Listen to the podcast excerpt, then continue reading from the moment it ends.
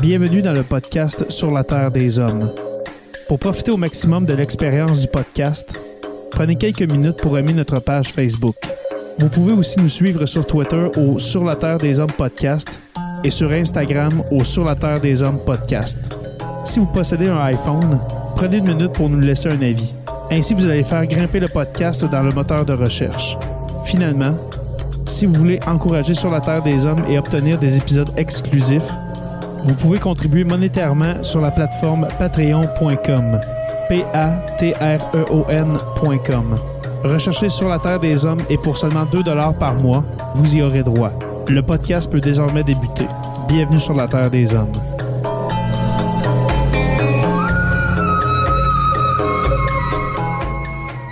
Cet épisode de Sur la Terre des Hommes est présenté par Constructions Rivard.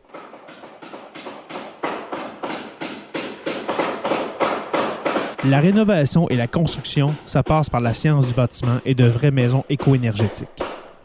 Un des seuls en Abitibi-Témiscamingue qui construit des maisons Nouveau Climat et prêt net zéro.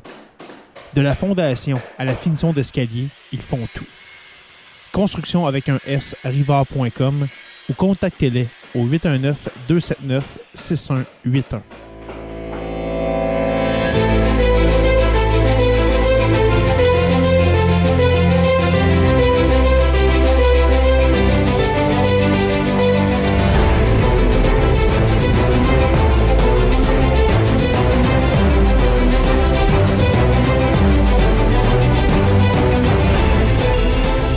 Bonjour à tous et à toutes et bienvenue à cet épisode deux cent quarante-deux de Sur la Terre des Hommes. Professeur Roussel, comment allez-vous? Ça fait, ça fait un, un bail qu'on ne s'est pas parlé, Professeur Roussel. Oh, ça fait un bon mois. Hein? C'est vrai que le, les dernières semaines ont été très occupées. Là. Puis là, ça commence à, le doux parfum de la fin de session qui est en train de s'installer. Là. Ouais. Hey, on a vu ça. Hey, ça fait euh, avant la relâche. Avant ouais, la relâche euh, du secondaire. Que, euh, on s'est parlé. Je me souviens même plus c'était quoi le dernier épisode. Euh, qu'on, qu'on a enregistré ensemble, mais ça fait vraiment longtemps. Puis mmh. j'avais, j'avais hâte de, de, de te voir, mon cher Stéphane. Ben, moi aussi, bien content d'être là. Tu te portes bien, oui? Oui, oui, oui. Puis euh, je suis vraiment content aussi du, du thème qu'on va aborder ce soir. Là. Oui, oui, moi aussi. C'est incontournable. Exactement. Ben justement, euh, aujourd'hui, euh, nous recevons euh, Love, euh, Lovejoyce Amavi. Euh, Monsieur Amavi, comment allez-vous? Je vais très bien. Je suis content d'être avec vous pour euh, partager le, le thème de ce jour. Euh, merci de m'avoir invité. Bien, ça fait plaisir. Et puis, comme on, comme on parlait avant l'enregistrement, euh, vous êtes un peu devenu, je ne sais pas, je sais pas malgré vous, mais vous êtes un peu devenu le visage euh, du, euh, du chemin Roxham, ces gens qui, euh, qui traversent des États-Unis vers le Québec. Euh, parce qu'on n'en voit pas beaucoup, on ne voit pas beaucoup de, de gens euh, dans les médias, mais vous, euh, vous avez, on vous voit dans les, ben, dans les médias, tout le monde en parle, entre autres, hein, euh, que vous êtes allé en février, tout le monde en parle? Oui, euh, disons que c'est un, euh, c'est pas malgré moi, c'est un choix totalement délibéré. Oui. Euh, disons que j'ai, euh, j'ai décidé de sortir euh, euh, une version du chemin Roxham. Une ouais. version vécue de l'intérieur. Mmh. J'ai décidé de l'assumer parce que ça fait partie de mon parcours. C'est même pour ça que je, j'ai assumé de mettre ma photo sur la couverture. Donc, ouais. c'est un choix délibéré parce que justement, euh, les cent mille personnes qui sont venues depuis deux mille dix-sept ne sont pas connues du grand public. Et c'est à travers les médias et les gens qui n'ont pas connu le chemin Roxham de l'intérieur que l'on apprend euh, ce que c'est le chemin Roxham. Donc, pour moi, c'était de... de pouvoir défendre une version de tous ceux qui sont passés par là. Exact. Vous avez, j'ai bien entendu le nombre cent mille. Oui, cent mille. De deux mille dix-sept à deux mille vingt-deux, on est autour de cent mille. Wow. Un peu plus aujourd'hui puisqu'on est en avril déjà. OK. cent mille personnes. Incroyable. Bien, justement, M. Monsieur, euh, monsieur Amavi, ce soir, on voulait entendre justement votre, votre histoire du chemin Roxham. Et puis, euh, justement, quand on parle euh, de, de votre livre, vous parlez de, de couverture, eh bien, c'est euh, ce livre-ci. Je n'ai pas choisi de partir, une histoire du chemin Roxham, euh, paru, euh, paru l'automne dernier, si je me trompe, n'est-ce pas? Oui, en, en septembre deux mille vingt-deux. Parfait. Et vous racontez justement votre histoire, euh, d'où vous venez, euh, co- comment que vous, euh, vous êtes, euh, ben, pour les raisons, pourquoi vous êtes parti de, de votre pays. Vous venez du Togo, si, euh, si je me trompe pas. Du Togo. Et puis, euh, vous êtes parti de votre pays, euh, vous avez laissé euh, votre, euh, votre histoire derrière vous. Euh, ça, ça doit être quelque chose de partir de son pays puis de s'en aller de l'autre bord de l'Atlantique pour se rendre dans un, dans un autre État euh, francophone qui s'appelle le Québec. Un pays, que, euh, une province, excusez-moi, un beau lapsus. Une province, un territoire que vous n'aviez jamais connu auparavant, que vous n'êtes jamais venu ici. Exactement. Le, le Québec n'était même pas la destination au départ. Okay. Euh, euh, comme, euh, comme je l'ai raconté dans le livre, c'est une contrainte. C'est même pour ça que le titre s'appelle « Je n'ai pas choisi de partir ». Mm-hmm. Mais au-delà du fait que moi, personnellement, c'était pour euh, éviter des persécutions politiques euh, mm-hmm. dans des conditions assez particulières où ma vie était en danger, où j'ai décidé de, de quitter mon pays. Euh, mm-hmm. Ça n'a pas été un choix facile. Mais le, le Québec n'était pas la destination finale. Tout d'abord, je pensais que je pouvais me mettre un peu euh, euh, au vert, comme on dit, dans mm-hmm. un pays voisin, pas loin, pas loin de ma famille, mm-hmm. histoire que la situation se, se régularise. Donc, je suis d'abord allé en Côte d'Ivoire. De la Côte d'Ivoire, je suis allé aux États-Unis. Et quand je suis arrivé aux États-Unis, euh, j'ai compris que je ne pouvais plus faire machine arrière. Mais euh, j'avais de la difficulté avec la société américaine. Comme vous le savez, c'est une société assez, assez solide, disons ça comme ça pour faire un euphémisme. Mais euh, quand j'ai appris, donc à ce moment-là, c'était en, autour d'avril, mai deux mille, euh, deux mille dix-sept, j'avais appris que euh, les Haïtiens qui étaient pourchassés par l'administration Trump avaient choisi d'entrer par euh, le chemin Roxham. Et comme le chemin Roxham débouchait sur euh, une province francophone, je me suis dit, ben tiens, le Canada est un État paisible, le Québec est une province francophone, je veux pouvoir travailler plus facilement et plus rapidement. Et donc, c'est un territoire qui serait plus euh, propice pour faire venir mes enfants. Ouais. Et euh, c'est vrai qu'on ne connaissait pas comment ça allait se passer à l'époque. Il y avait beaucoup de rumeurs, il y avait beaucoup de vidéos qui circulaient sur les réseaux sociaux, notamment en créole, que je ne parle pas. Mm-hmm. Ouais. On a fait quelques recherches là-dessus quand même et puis voilà, euh, je raconte un peu cette histoire dans le livre parce que non seulement l'immigration est un, est un phénomène particulier, ouais. mais l'immigration à travers le chemin Roxham est encore plus particulier encore. OK. C'est ça. Justement, ce soir, on va, on va parler de, de, ce, de ce chemin. Comment vous avez entendu parler du chemin Roxham? Euh, comment vous vous êtes rendu à ce chemin-là? Parce que quand on arrive d'un autre continent, on, peut-être, OK, on entend le chemin Roxham, mais c'est où? On sait que le Québec, c'est au nord des États-Unis, mais c'est où ce chemin-là exactement? Mais avant d'aller vers, euh, vers, vers euh, cette avenue-là, j'aimerais parler justement de votre passé au Togo. Euh, le contexte politique, qu'est-ce qui se passe au Togo? Qu'est-ce qui se passe en, en deux mille seize, deux mille dix-sept? Est-ce que c'est un pays... Euh, Euh, parce que moi, j'ai, j'ai aucune idée vraiment, là, j'ai, j'ai, je n'ai aucune idée de la situation euh, politique au Togo. Comment, comment ça se passe, euh, la vie euh, dans ce pays-là? Alors, euh, le Togo est un, c'est un tout petit pays comme ça qui est long, euh, tout en proportion euh, euh, au cœur de l'Afrique de l'Ouest. Mmh. Donc, euh, c'est une... Euh, on, on dit souvent, pour faire un raccourci, que c'est une ancienne colonie française. Ouais. Mais en, en vérité, le Togo n'a jamais été une colonie. OK. Le Togo avait euh, un accord, une entente de protectorat avec l'Allemagne dans les années mille huit cent quatre-vingt-quatre, si je ne m'abuse. Et ensuite, euh, après la première, euh, première guerre mondiale, quand l'Allemagne a été défaite, on a placé le Togo sous euh, la protection, de, sous la tutelle de la Société des Nations. Mm-hmm. Okay. Qui a confié la gestion de ce mandat-là à la France et à la Grande-Bretagne, qui se sont partagés le territoire. Mmh. Donc, la France qui était au Dahomey, au Bénin, à côté, et la Grande-Bretagne qui était au Ghana, la Gold Coast. Les deux avaient le mandat de, d'administrer le territoire qui était jadis en, en accord de protectorat avec l'Allemagne. Donc, il y a une partie, la partie togolaise d'aujourd'hui, qui est restée française. L'autre a été rattachée au Ghana. Et donc, eux, c'était la partie euh, qui était euh, en lien avec la Grande-Bretagne. Donc, la partie qui a été rattachée au Ghana a toujours été euh, un État sous tutelle de la France et non une colonie française. Okay. Mais bien entendu, les rapports étaient en français, l'administration était française, euh, l'éducation, l'école, tout ce qui s'est fait était en français. Donc, on est un pays francophone.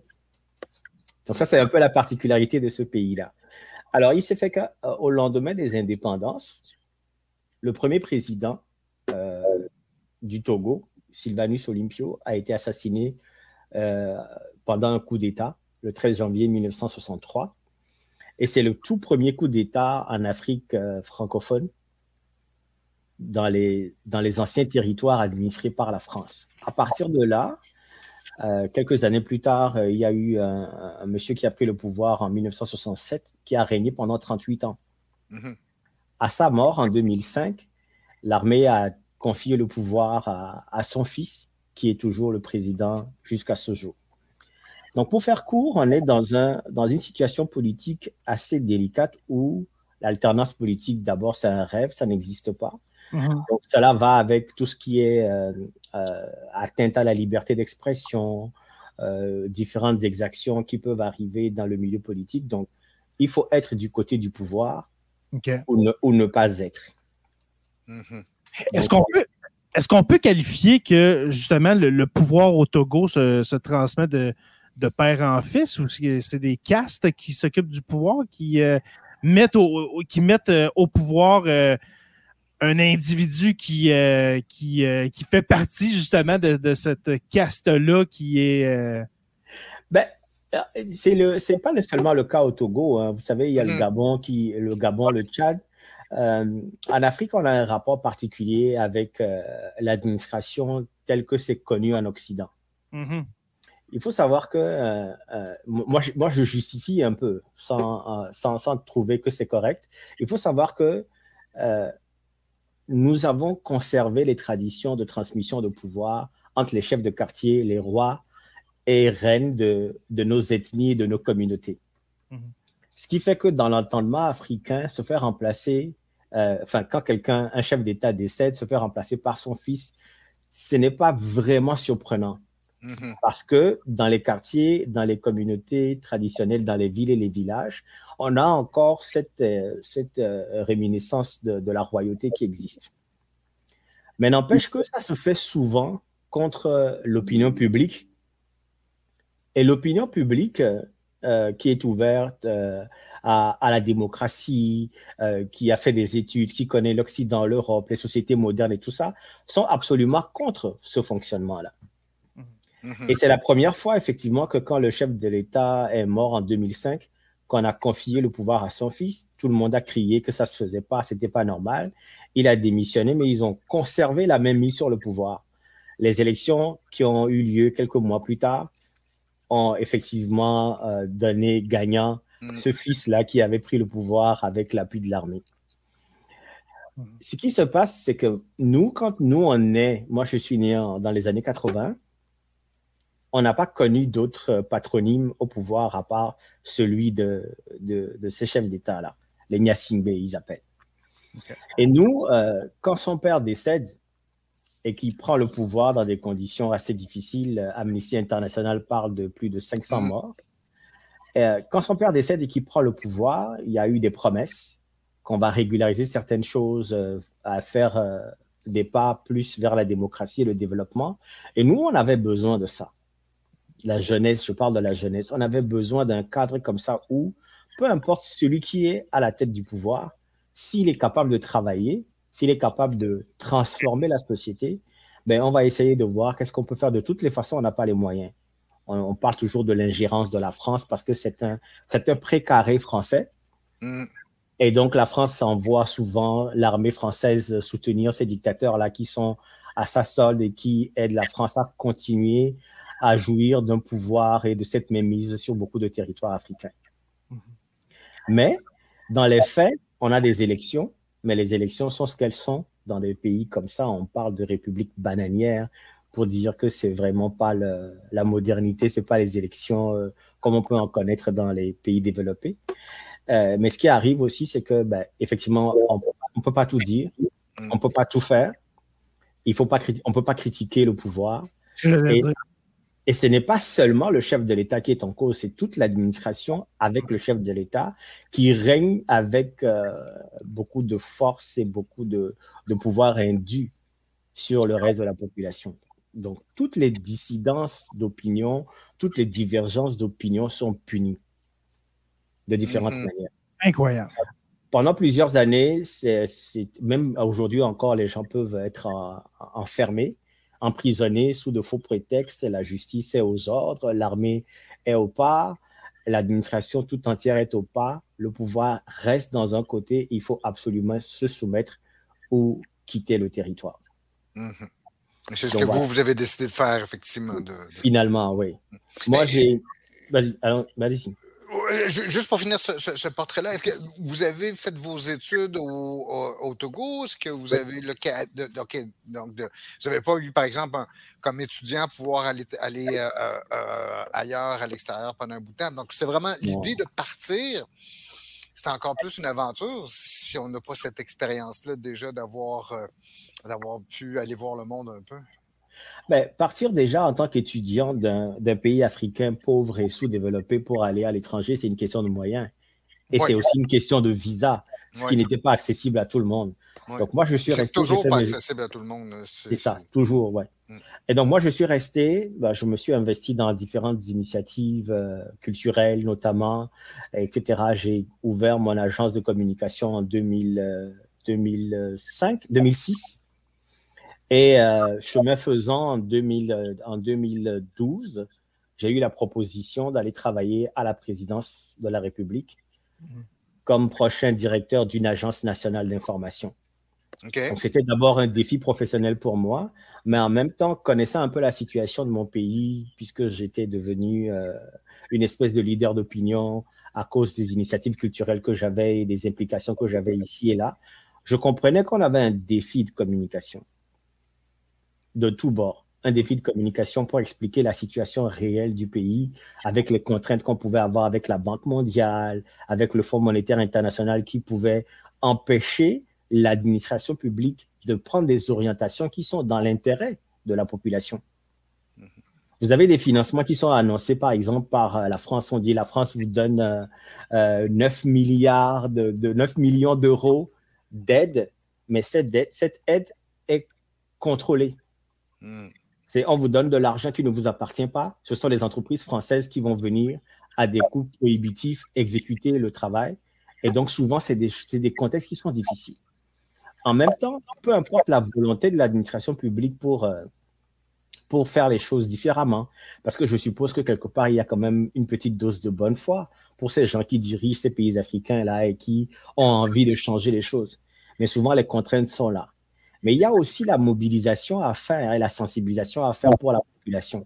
Donc, j'ai trouvé ce défi de mettre en place une agence nationale d'information assez pertinent et intéressant pour moi et j'ai accepté le, le, le travail. Sauf que ce n'est pas un emploi que vous faites parce que vous aimez la communication, vous avez les compétences pour ça. Tout est politisé. Mm-hmm. C'est pour avoir refusé d'entrer dans la dynamique politique du rôle que j'ai commencé à avoir euh, des ennuis avec euh, certaines personnes en particulier. Vous ne voulez pas rentrer dans le... Non. Excusez-moi, vous voulez pas rentrer dans le moule, justement, de la, de, de la, de la pensée unique gouvernementale? Je ne voulais même pas euh, faire de la politique. Moi, je faisais de la communication. Ce n'était pas le, le but de faire de la politique. Puis non. C'est ça que vous amenez des problèmes. Est-ce que vous avez reçu des menaces de la part des autorités? Est-ce qu'on... Euh, Ma famille, ma famille est toujours sur place. Je ne vais pas citer de nom en tant que tel, mais euh, il faut juste comprendre que c'est un contexte très difficile où il faut être avec nous, sinon vous êtes contre nous. Okay. Et il y a, comme je le dis, il y a différentes façons de, de vous atteindre. On, on peut vous, vous êtes exclu, vous êtes euh, euh, complètement reclus, euh, vous avez des persécutions de part et d'autre, vous ne pouvez plus fonctionner, vous avez peur pour votre vie parce que vous ne savez pas ce qui va vous tomber dessus, pour avoir osé dire non, tout simplement, que ça ne vous convenait pas. Et avoir de la popularité, avoir une forme de, d'influence sur euh, une partie de la jeunesse, mais ne pas être du bon bord, c'est okay. dangereux. C'est considéré systématiquement comme un fait d'opposition. Mm-hmm. ce qui n'était pas du tout moi ma démarche. J'avais mis en place pendant les élections de deux mille quinze un forum de discussion que j'ai appelé les Rencontres Solidaires. Donc, il y a eu certains qui ont pensé que les Rencontres Solidaires, c'était un cadre de discussion où j'invitais le, le pouvoir public, le secteur privé à rencontrer les jeunes, à dire voici ce qui est disponible. Voici dans tel domaine que le secteur privé est en train de, de chercher des, des gens à engager, des emplois à offrir. Voici les accompagnements qu'on pouvait avoir avec le secteur public. Qu'est-ce qu'on peut améliorer? Qu'est-ce qu'on peut faire de ça? Donc, ça a été euh, vu diversement. C'est, c'est noble. Ça, comme mission, c'est noble. C'est, c'est, c'est très bien. Vous pouvez faire la recherche Rencontres solidaires au Togo. Vous allez voir, c'est, il y a encore quelques images au Togo, mm-hmm. euh, en ligne. Mais l'opposition a trouvé que c'était un instrument du pouvoir parce que moi, j'étais consultant à la présidence oui. à ce moment. Le pouvoir a pensé que j'aurais dû faire ça dans le cadre du parti politique. Et, euh, et les écuries à l'intérieur du pouvoir pensaient que je le faisais parce que je voulais prendre la place d'un tel ou que je voulais me positionner ou ceci ou cela. Et j'ai eu, la, disons, le, la mauvaise idée quand on m'a posé la question publiquement, est-ce que je le fais dans le cadre des élections? J'ai dit oui, je le fais dans le cadre des élections, mais pas pour de la partisanerie. Parce que je sais que la population est composée à peu près de soixante à quatre-vingts pour cent de gens moins de dix-huit ans. Et c'est à cette jeunesse-là que tous les partis politiques vont parler en leur faisant miroiter euh, des plans de développement pour ceci, pour cela. Mais on ne leur demande pas ce dont ils ont besoin. Donc, moi, je mets en place le cadre pour que les gens puissent discuter. Et donc, ça a été vu différemment. Beaucoup ont pensé que je le faisais parce que je voulais devenir ministre de la jeunesse. Mm-hmm. Alors que j'ai un, de la pouvoir, du pouvoir. un peu dans, dans l'échelle du pouvoir. Mais c'est complètement paranoïaque. Ouais. Puis, je me rends compte, je me rends compte, M. Amavi, que quand on, là, vous me parlez du Togo, là, mais on n'entend pas beaucoup parler de ce type de dictature. On va le dire, c'est, c'est dictatorial là, comme, de manière, comme manière de diriger, de penser, de, de, de, d'empêcher les gens de, de, de, de penser par eux-mêmes, on va se le dire, puis de, de, de faire des, initia- des initiatives populaires qui n'ont aucun dans... Qui, qui, qui, qui, qui, dans le fond, c'est pas une menace pour le pouvoir, rien. Puis, on vous a mis de côté, et cetera. C'est ben, ça. Et, après, dans, Puis, dans le fond, on se rend compte qu'on ne connaît pas les pays, les pays africains qui... Ben, les médias qui, les médias qui renseignent sur l'Afrique sont ouais. souvent des médias français mmh. qui sont donc à la solde du pouvoir français, des intérêts de la France. Et ça ne rentre pas dans les intérêts de la France que France vingt-quatre ou, ou même T V cinq, d'ailleurs, disent mmh. les vraies choses qui se passent. Donc, il y a une lecture sur l'Afrique qui est complètement tronquée par rapport à l'Occident. Mmh. Et donc, comme on n'a pas les moyens de développer de grands médias qui puissent prendre la parole, c'est souvent par des initiatives euh, euh, locales, des blogs. Aujourd'hui, avec Internet, on ne peut pas tout contrôler, d'ailleurs. Donc, c'est par des initiatives locales comme des blogs, comme des podcasts, comme des, euh, des sites Internet, des médias locaux qu'on peut aller voir quelle est l'information, la vraie. Mais c'est clair que pour le Québécois lambda qui entend parler de l'Afrique, ben, la version officielle qui est connue, elle vient de France vingt-quatre, France Télévisions.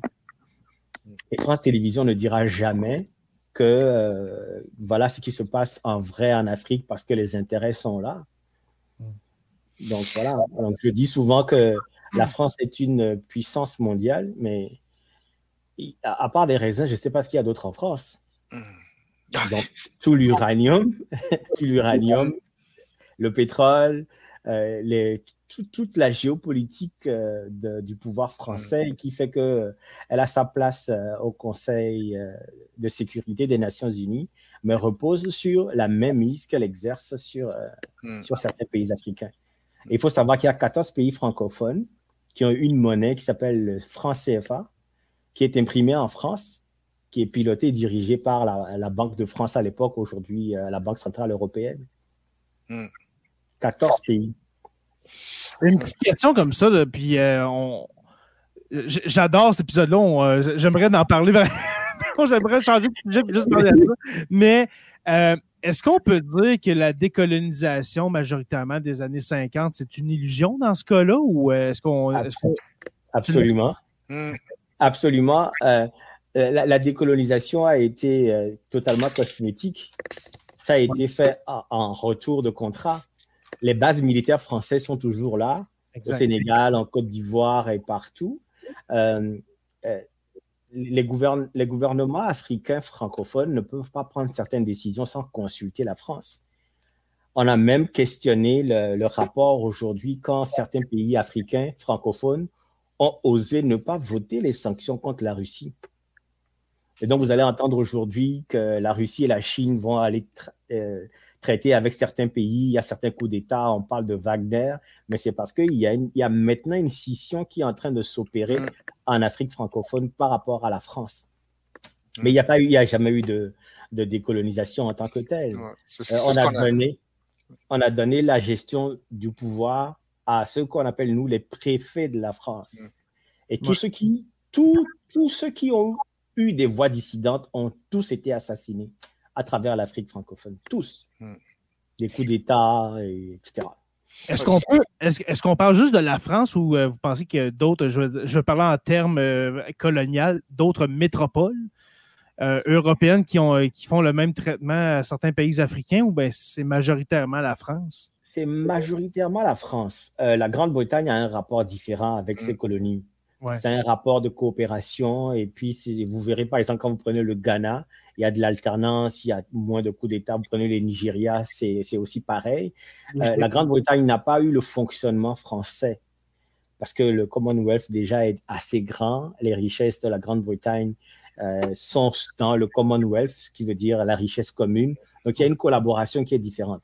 Alors que c'est très vertical avec la France. La France décide et vous exécutez. Si vous n'exécutez pas, vous êtes assassiné. Il pourrait y avoir une espèce de Commonwealth français avec les, les, les, les anciennes colonies, autant africaines qu'asiatiques, pour un peu le, le même rapport que, que la, la Grande-Bretagne avec le Canada d'aujourd'hui, où euh, c'est tellement ancré comme procédé depuis deux cents ans que c'est impossible. Mais c'est, c'est l'objectif à la, à, derrière la francophonie. Ouais. C'est l'objectif derrière la francophonie, mais euh, euh, le, le rapport n'a jamais changé. Ce qui fait qu'aujourd'hui, même beaucoup de pays francophones vont s'inscrire dans le Commonwealth. Ouais. Comme le Togo, mon pays, ou le Gabon, par exemple, ils sont maintenant inscrits dans le Commonwealth pour pouvoir participer à cette co- collaboration-là à certains États. La francophonie est arrivée, on a mis la langue française devant pour dire on parle la même langue, on peut travailler ensemble, mais la France a toujours gardé son hégémonie et ça n'a pas changé. Ce qui fait qu'aujourd'hui, justement, euh, euh, elle est, elle est complètement vomie en Afrique. La France est complètement vomie en Afrique. Je, je, je trouve ça intéressant, toute la, la, la discussion sur ce parcours-là, parce que ne serait-ce que pour illustrer, tu sais, ici, parce que je, je, je nous ramène au, au, au chemin Roxham, puis à votre parcours euh, vers le Québec, le Canada. Bien souvent, en fait, ce qui est absolument désolant dans les gens qui ont, au cours des derniers mois, vous l'avez sans doute vu, là, tu sais, aller manifester, puis aller, tu sais, au chemin Roxham, puis dénoncer euh, les, les mouvements des migrants, puis des trucs comme ça. Ces gens-là n'ont absolument aucune idée de ce que ceux qu'on accueille ont pu vivre ou qu'est-ce qu'ils fuient. Parce que quitter son pays, euh, à, à moins puis, de, de, de dire, ben là, c'est juste temporaire, je reviens bientôt, mais quitter son, le pays où on est né, où on a nos codes, où on a notre, nos, nos familles, tout ça, ce n'est extrêmement rarement quelque chose de facile, puis ouais. quelque chose de, de, de, d'agréable. Tu sais, et ça, on l'oublie beaucoup dans tout le débat qu'il y a eu lieu. De toute façon, dans tout le débat sur, sur les migrants, ça a toujours, c'est toujours été là, mais en particulier donc sur le chemin Roxham, tu sais, c'est à croire qu'il euh, y a des gens qui viennent magasiner leur terre d'accueil, tu sais, puis que si c'est pas, euh, si c'est pas comme ils, ils le veulent, ils vont, ils, ils vont simplement repartir, ce qui est ridicule comme, comme, comme approche. C'est le, c'est le sens même du « je n'ai pas choisi de partir ». Oui, c'est ça, exactement. J'explique même dans, dans, dans le, le titre un peu en disant qu'il n'y a personne qui choisit de partir. Même l'étudiant qui quitte l'Afrique pour venir étudier au Canada, c'est parce qu'il a les mêmes universités en Afrique, sauf que le même diplôme, avec les mêmes cours, le même programme, il est plus valable quand il est obtenu en Occident que lorsqu'il est obtenu en Afrique. Donc, il a une contrainte. Celui qui vient pour travailler parce qu'il a des compétences et qui trouve que le salaire est meilleur euh, en, en Occident, que ce soit en Europe ou, ou aux États-Unis ou, ou au Canada, c'est pareil, c'est une contrainte. On, on a des zones qui sont totalement dévalorisées dans tout, tout leur fonctionnement. Et donc, euh, vous avez des médecins qui sont capables de, de, de traiter des maladies euh, en Afrique avec beaucoup d'expérience. Quand ils arrivent ici, ils ne peuvent pas devenir médecins, ils sont chauffeurs. Ouais, ouais. C'est ce rapport-là qui fait que c'est bon. Une contrainte pour tout le monde qui quitte chez lui, parce qu'on a tous envie de vivre avec nos proches, sur nos territoires. On a un attachement euh, indélébile avec euh, les, les, les territoires qui ont connu, euh, où on est né et qui ont nourri nos enfances. Mais des fois, on est obligé à un moment donné de partir et on n'a absolument pas le choix. C'est, c'est ce qui est le plus, le plus aberrant dans, dans tout ce qui est le, le, l'immigration, de, de, de ne pas reconnaître les acquis des gens de, d'un autre continent, et cetera. Tu sais, ça peut être même, un, on parlait de français, ça peut être un, un docteur euh, généraliste français qui arrive ici, oh, on, va, on va voir si... Ouais, allé... ouais. Ça n'a aucun bon sens. Le corps humain en Afrique, en, en, en Europe, en Amérique, c'est le même. Je, je comprends. Je, ça, on pourrait en parler encore une demi-heure, bien sûr. Encore une demi-heure, mais je, c'est, c'est, c'est d'abord un réflexe de protection, je veux dire. Il y, a, il y a un réflexe de la corporation ici qui, euh, qui se protège un peu. Parce que moi, ce que je, quand j'ai analysé un peu le phénomène, plus il y a des médecins, moins les médecins vont gagner de l'argent. Donc, il faut bloquer les autorisations pour tous ces gens-là qui sont capables de, d'exercer. Il faut mettre en place des mécanismes compliqués qui les découragent. Parce que plus il va en avoir, il va avoir des médecins de famille partout, il va avoir des cliniques partout. Ben, ils ne pourront pas faire les deux millions, trois millions par an qui leur permettent d'aller dans le sud autant qu'ils veulent. Donc, il y a un ah, système comme ça. Mais en ce moment, je pense qu'avec la pandémie, on, euh, peut-être, peut-être que c'était vrai avant, mais peut-être que là, ça, ça a changé parce qu'on a besoin de, ben de tout. Mais justement, on va en parler de, de, de, de, de ce manque de main-d'œuvre, c'est, c'est, qui est un des arguments, qui est un des arguments qui, euh, de ceux qui, euh, qui colèrent contre les, les migrants du chemin euh, Roxham. Mais avant euh, d'aller vers là, euh, je, sérieusement, j'aimerais parler deux heures avec vous, monsieur Amavi. Mais on va essayer de, de se concentrer sur une heure, une heure et, une heure et quart. Okay. Mais j'aimerais, j'aimerais que vous nous racontiez votre arrivée. Là, vous êtes parti en deux mille dix-sept du Togo. Oui. Vous, vous avez pris euh, l'avion, le, le, le bateau. Qu'est-ce que vous avez pris l'avion pour venir aux États-Unis? Non, l'avion, oui. Allez simple, comment vous avez euh, justifié votre départ? Parce que sûrement que vous étiez surveillé, quelque chose. Euh... Oui, c'est, c'est pour ça le, le départ en Côte d'Ivoire. OK. Déjà en deux mille seize, j'avais commencé à sortir euh, en Afrique. Je suis allé au Burkina Faso, je suis allé en Côte d'Ivoire une fois. Euh, c'est effectivement, une fois, je devais aller en Côte d'Ivoire et puis j'ai eu des, des espèces de complications bizarres à l'aéroport que je ne comprenais pas. Okay. Et c'est pour ça que ma destination de départ pour partir définitivement n'était pas les États-Unis. Ça a été d'abord la Côte d'Ivoire et de la Côte d'Ivoire, je suis allé aux États-Unis.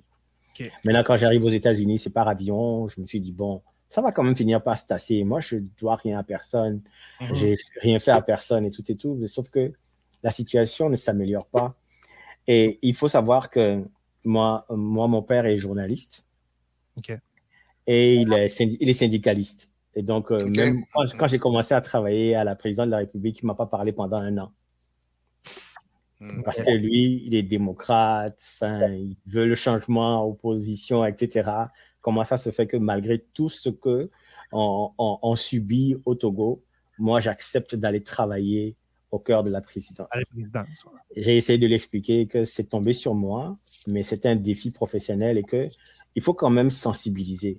Et qu'en l'occurrence, nous, on était face à, à, à un pouvoir qui semblait beaucoup plus moderne que celui que nos parents ont connu. Okay. Moi, quand j'avais dix douze ans, en, dans les années quatre-vingt-dix, quand on a commencé à réclamer euh, la, la démocratie, c'est, l'armée était dans la rue à tirer sur les gens directement, avec des armes à feu. Et même mon père, il a, il a fait une manifestation en deux mille, euh, deux mille treize. Il a reçu une balle, de, une balle en caoutchouc euh, en, plein, en plein visage. Mm. Et donc, euh, du coup, il n'a pas compris qu'après ça, mais le, à ce moment, le processus de recrutement était déjà lancé. C'est une agence euh, de communication euh, en France qui s'appelle T B W A qui m'a recruté. Donc, moi, je ne suis pas allé là-bas avec mon C V pour dire je cherche mm. du travail, mais c'est vraiment tombé sur moi et je me suis dit que c'est peut-être l'occasion, mais d'avoir le courage d'apporter une autre lecture.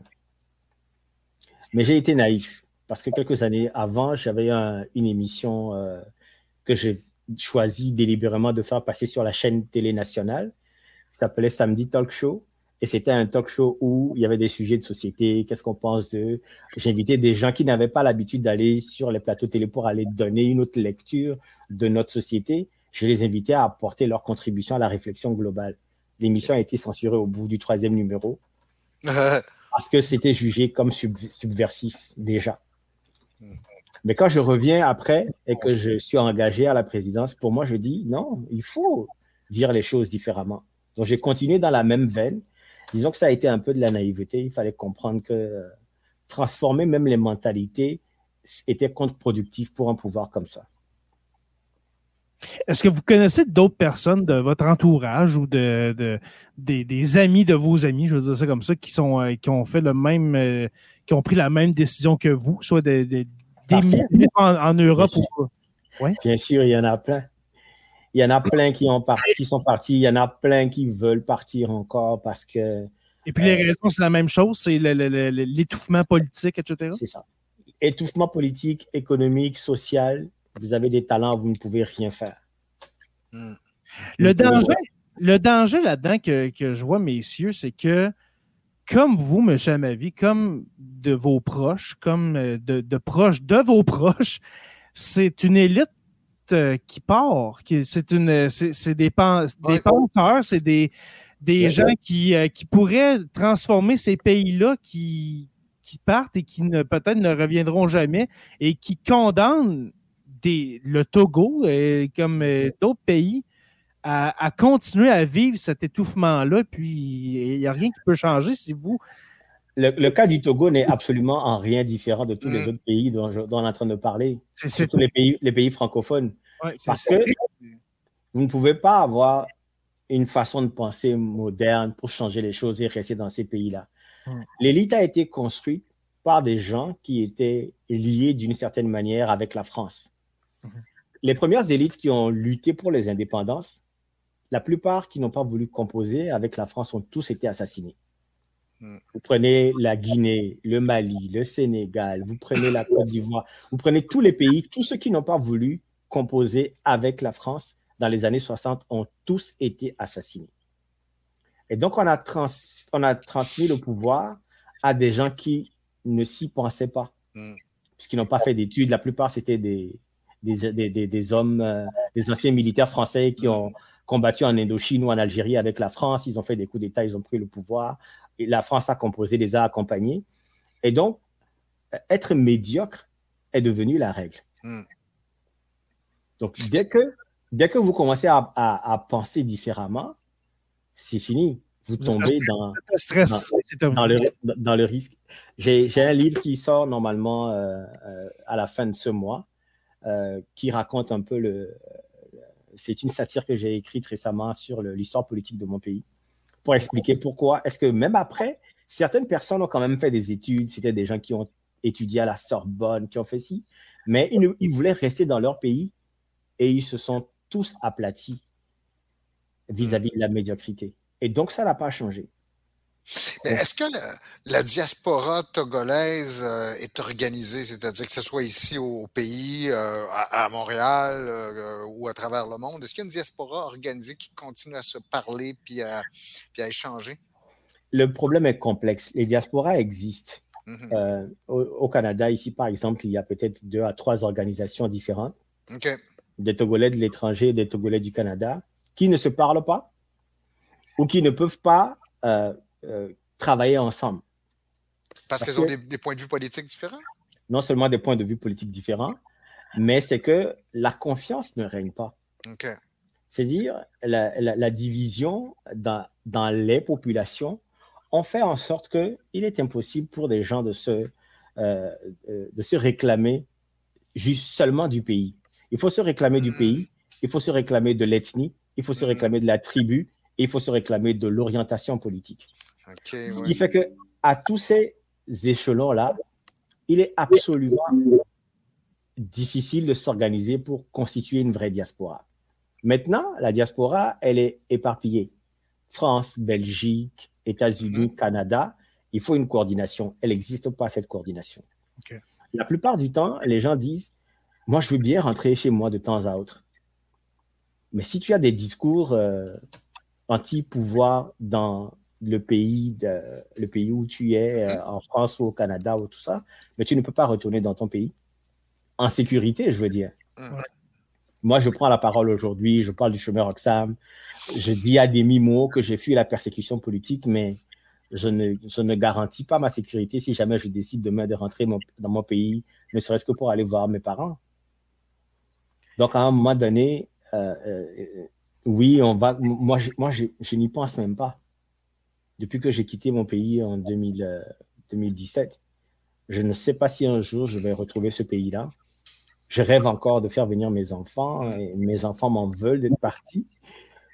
Mais c'est ça. Et puis donc, c'est tellement difficile que tous ceux qui arrivent ailleurs et qui arrivent à déployer leur talent ailleurs, qu'est-ce que vous voulez qu'ils retournent faire en Afrique? Ils n'auront pas de bons salaires, ils n'auront pas de bonnes conditions de vie, ils ne peuvent même pas exercer librement. Donc, vous allez avoir ces gens de la diaspora qui, on va leur coller une étiquette d'originaire du Togo, mais tous leurs intérêts seront dans le... Dans, dans les implications euh, sociales dans leur quartier, en France, en Belgique et partout. Votre famille est encore au Togo. Vous parlez de vos enfants. Est-ce que ça fait six ans que vous n'avez pas vu vos enfants? Oui, six ans. Et là là. Hum. Puis, est-ce que vous leur parlez d'une certaine manière, par Internet? Par... Oui, appel vidéo. Est-ce que vous avez le projet de, de, de les faire venir bientôt? Euh... Ouais. Oui, la, la, la, c'est en cours. Euh, j'attends toujours que, euh, que ça fonctionne avec euh, l'immigration, parce mm-hmm. que c'est des délais de traitement de dossiers qui sont rendus à vingt-quatre mois. Donc, ça fait, on attend. Euh, mais ça, j'ai, j'ai trois filles. Euh, j'ai, j'espère les, re- les revoir euh, très prochainement. Mmh. Euh, mais au, du, de, du côté, comme je suis devenu résident, ils sont, euh, ils sont pris, ils sont déjà résidents. Hein, mais, ouais. euh, elles sont déjà résidentes non, ici. Votre cas à vous est régularisé. Vous êtes, euh, vous êtes résident. Oui. Okay. OK, parfait. Mais justement, ça, c'est une chose. Je regardais très rapidement votre biographie. Puis, en fait, c'est votre. Euh, d'abord, comme vous avez dit tantôt, deux mille dix-sept, que votre expérience ch- Chemin Roxham euh, a eu lieu. On parle d'il y a à peine cinq ans. Je veux dire, le, le, manifestement, l'intégration était rapide, parce que je regardais, vous avez travaillé pour une association, comme, comme directeur de communication pour une association C P E, pour euh, Vue d'Afrique, euh, oui. et tout ça. Donc, vous avez quand même, en, en un espace de temps, un laps de temps relativement rapide, parvenu à vous faire une, une vie, un réseau, une... Euh, à vous installer, à vous... Ouais. Euh... Insta- installer peut-être pas, mais... disons, disons, disons que personnellement, j'aime pas me tourner les pouces. Et, euh, et il faut savoir aussi que quand on laisse autant de choses derrière soi, euh, il faut continuer à gratter l'écorce pour monter l'arbre. Mm-hmm. Ouais. C'est un peu dans cette espèce de, de dynamique dans laquelle je me suis retrouvé. Je ne peux pas, je ne peux pas m'asseoir et m'endormir tranquillement. Non. Il faut que je sois occupé pour ne pas penser à toute la pression de, de ce passé, de cette trajectoire douloureuse. De, de, des fois, on, je m'inquiète, je ne sais pas, il y a tellement d'inquiétudes. Donc, pour moi, m'impliquer me permet de rester en vie. Oui, ouais, je comprends. Et, euh, donc, j'ai commencé avec le bénévolat, justement parce que mon expérience québécoise en communication n'était pas connue. Donc, euh, quand j'ai voulu chercher du travail en communication, je n'ai pas trouvé. Donc, je me suis impliqué dans le bénévolat au sein de la Société canadienne du cancer et puis de, d'un organisme pour, de loisirs pour les personnes aînées ici, pendant que je travaillais à Boucherville dans les entrepôts. Ensuite, j'ai eu euh, une, une proposition à vingt heures semaine, ensuite à temps plein. Et c'est comme ça que j'ai commencé à, à, à travailler en communication ici. Et puis voilà. Est-ce que vous avez peur pour votre sécurité en étant au Canada? Ben, votre sécurité, celle de votre famille, en étant au Canada, en vous exprimant comme ça sur des podcasts, dans des émissions comme Tout le monde en parle, et cetera. Est-ce que vous avez peur des fois? Ah, oui et non. Okay. Euh, pour mes enfants, j'estime que le, euh, on n'est plus dans les années soixante soixante-dix où... Euh, parce qu'on cherche à m'atteindre, on va attaquer mes enfants. Je ne pense pas que ça va se faire. Euh, je suis pas, je suis pas là, euh, pas du tout. Mmh. Euh, même que ma, ma Benjamine me demandait la dernière fois, parce qu'elle a vu une de mes interventions sur les médias, elle me dit, mais qu'est-ce que j'ai fait au pouvoir? Pourquoi est-ce que j'ai dû fuir euh, le mmh. pouvoir ici. Et j'ai dit, je t'expliquerai un jour. Elle dit, non, non, non, explique-moi en même temps, sinon, ça va mal se passer pour eux. J'ai dit, s'il te plaît, arrête de... Parce qu'elle est tellement fâchée de ne pas me voir depuis mmh. six ans que... Bref. Mais ce que je veux dire, mais, mais même ici, euh, je dois faire attention mmh. un peu parce que il y, y a plein de choses que je ne dis pas. Il ouais. y a plein de choses que je n'ai pas besoin de dire. Euh, vous allez retrouver certains écrits ou certaines prises de parole que j'avais dans mon pays il y a dix ans, il y a quinze ans. C'est exactement la même dé- démarche. Le Togo est un pays que nous n'avons pas choisi. Ça nous appartient à nous tous. Qu'est-ce qu'on peut faire pour faire avancer les choses? C'est tout. Et, fait, et donc, moi, je continue le même propos. Euh, je ne diabolise personne. Je ne m'attaque pas aux gens euh, ad hominem. Tout ce que je dis, c'est qu'il y a un système de fonctionnement qu'on peut transformer. Mmh. Quand les gens me disent eh, « Ah oui, c'est vrai, la France ne permet pas qu'on fasse ci, qu'on fasse ça », je dis oui. Mais est-ce que si la France ne permet pas ou la France réclame une partie de nos richesses, le reste, qu'est-ce qu'on en fait? Mmh. Qu'est-ce qu'on en fait? Quelle est la gestion que l'on fait du reste? Pourquoi est-ce qu'on n'arrive pas à couper nos relations avec la France pour être autonome? Quels sont les moyens? Comment faire en sorte que justement les gens de la diaspora puissent contribuer à l'édification d'une nation qui nous appartient à nous tous? Mais les contextes sont tellement délicats et difficiles que, comme je le disais, la division... Euh, disons l'incurie de l'opposition et puis euh, toute l'impéritie du pouvoir depuis des années, un système qui est installé, enraciné, qu'on a du mal à changer, font que c'est complexe, c'est très complexe. Mais, euh, mais... Stéphane, tu voulais ajouter quelque chose? Je pense qu'on voulait parler en même temps, mais oui. Est-ce que tu... Non? Non, non, non, vas-y, vas-y, vas-y. Euh, je vais vous demander justement... Euh... Quand on parle justement de, de, de, de, de s'affranchir complètement de la France, est-ce que vous voyez la possibilité dans un avenir, euh, pas rapproché, mais long terme, euh, un projet de, d'espèce... Parce que j'ai déjà entendu ça, une espèce de, de projet de confédération africaine où, euh, où est-ce que en, en s'unissant, les pays africains seraient plus forts euh, à l'international ou... Euh, j'ai déjà entendu parler d'une espèce de, de projet au vingtième siècle. Oui, ouais. mm-hmm. mais c'est, un, c'est une fausse bonne idée. OK. C'est une fausse bonne idée parce qu'on rêve qu'en en, en, en créant les États-Unis d'Afrique, oui. euh, on est capable de, d'être plus forts ensemble. Sauf que l'histoire a, a mis, euh, l'histoire et notamment nos rapports avec la colonisation et l'esclavage, mm. a instauré des divisions internes oui. tellement fortes que ce ne sera jamais possible. Okay. Dans un pays comme le Togo, où il y a cinquante-six mille six cents kilomètres carrés, on a une cinquantaine d'ethnies différentes qui sont incapables de s'entendre.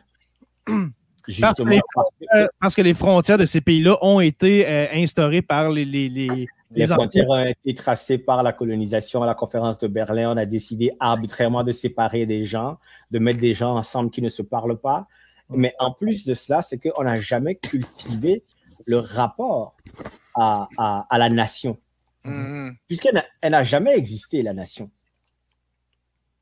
Dans la, dans la conception sociologique, les, les Africains de ces pays colonisés, c'est la colonie qui est restée. Il n'y a pas eu d'indépendance. Les indépendances sont factices. Donc, il n'y a pas eu de construction d'une nation, de l'idée d'une nation qui va faire que, peu importe son ethnie, on va défendre la nation.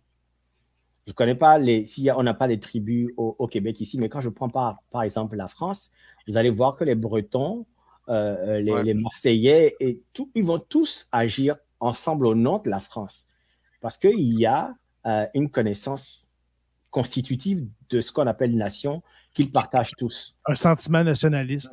Un sentiment nationaliste. Quand on va arriver justement au Québec, tous les Français d'Amérique du Nord qui sont devenus Québécois ne viennent pas tous des mêmes, des mêmes zones. Mmh. Mais ici, par rapport à la persécution des anglophones, il y a eu la constitution de cette idée de nation-là qui est là, qui fait que justement les Québécois vont s'entendre. Personne ne va demander si les Tremblay viennent de Lyon ou si les Tels viennent de Marseille ou quoi que ce soit, non. Alors que chez nous, encore, on met l'accent sur ça. On met tellement l'accent sur ça que alors, si déjà c'est difficile de s'entendre dans un petit pays de cinquante-six mille six cents kilomètres, vous imaginez les États-Unis d'Afrique? Alors, mais on avance cela justement parce que ça permet de continuer de faire rêver, alors qu'il y a d'autres transformations structurelles qu'on peut, on peut faire. Ces transformations structurelles sont d'ordre politique, mais les politiciens ne s'entendent pas. Parce que la première personne qui va avoir l'idée de dire il faut couper les, les liens euh, avec la France, on ne peut pas garder un cordon ombilical pendant plus de cinquante ans, ben, il va être trahi. Je prends le cas du président Gbagbo en Côte d'Ivoire. La France faisait la guerre pour imposer son candidat sur le territoire ivoirien. Mais tous les pays francophones, tous les pays alentours, ils n'ont rien dit. Il n'y a personne qui s'est porté au secours de, de, de, de ce pays-là pour dégager la France. Et ça, c'est encore le cas aujourd'hui. Mais vu qu'on est plus maintenant dans la géopolitique, je pense que ouais. le chemin Roxham, que la, la discussion a pris un sens différent, qui est, qui est tout aussi passionnant quant à on moi. Peut revenir, on va revenir au chemin Roxham, je comprends. Ah non, j'adore ça, j'adore vraiment mais, ça. Que... Question, euh, puis c'est une question intéressée dans le sens où c'est un cours que j'enseigne. Là. Euh, okay. Est-ce que la Chine pourrait, parce que la Chine investit énormément chez certains États africains, il y en a une douzaine, je pense, là, qui se sont, qui vraiment qui dominent la liste. Là. Je ne sais pas là-dedans combien d'États euh, francophones, mais est-ce que la Chine, avec ses, ses crédits et sa vision du monde qui est différente, et le fait qu'elle ne porte pas, du moins en Afrique, de passé colonial, est-ce qu'elle pourrait s'avérer comme une alternative? Euh, avec, les, avec tout ce que ça implique de bon et de moins bon. Là, tu sais. Aujourd'hui, que ce soit la, la Chine, euh, la Russie ou la Turquie, et même l'Inde, mm-hmm. c'est, les, c'est les puissances qui sont très actives euh, en Afrique aujourd'hui. Les États-Unis sont là, mais les États-Unis conservent toujours euh, le, la, la préséance de la France. Il mm-hmm. faut savoir qu'historiquement, les États-Unis et la France ont un rapport assez particulier. Un rapport Français, américain, on va le dire comme ça. Entre les Français, avec le, le général Lafayette, qui sont venus aider euh, mm. les États-Unis dans la guerre de sécession, et les Américains qui sont allés le six juin mille neuf cent quarante-quatre euh, sauver la France de, de l'Allemagne nazie. Il y a un rapport de gentleman agreement qui fait que les Américains... La révolution les... américaine aussi, les, les, les, la révolution américaine, les Français ont grande main. C'est ça, oui, avec euh, Lafayette, c'est ce que je disais. Donc, c'est fait qu'ils ont un rapport qui fait que les Américains ne vont pas trop titiller les intérêts français euh, euh, en Afrique. Mm. Maintenant, la Chine, la Russie, la Turquie et l'Inde, eux, ce qu'ils viennent, ils ne viennent pas imposer une façon de penser ou une façon d'être qui est complètement euh, calquée sur le modèle euh, français. Eux, ils apportent euh, euh, une, une, une offre de collaboration, mais qui, qui est peut-être tout aussi viciée, je veux dire. Mm. On n'est pas sûr que la Chine a que des bons intérêts par rapport à l'Afrique, que la Russie ou que l'Inde ou que la Turquie. Mais ce qui est intéressant pour les États africains aujourd'hui, pour pouvoir se sortir du lien ombilical avec la France, mais c'est d'avoir comme ça euh, une diversité ouais. de partenaires économiques avec lesquels travailler. Mmh. C'est en cela que ça peut être une, une alternative. Mais en soi, l'Afrique ou les États africains doivent pouvoir développer ce concept de nation et se retrouver autour de, de, de ce concept-là et faire en sorte que chaque État, chaque pays puisse être autonome et fonctionner comme il faut. Mmh. Nous avons une histoire, nous avons des traditions. Nous a, il y a un squelette de, d'éléments historiques qui font qu'on peut bâtir une nation. Sauf qu'on ne l'enseigne pas. On ne l'enseigne pas, l'histoire véritable du Togo, dans nos écoles. De toutes les façons, le, un pays comme le Togo ou un autre pays francophone, ils ne peuvent pas changer le programme scolaire sans l'aval de la France et de l'Agence française de développement.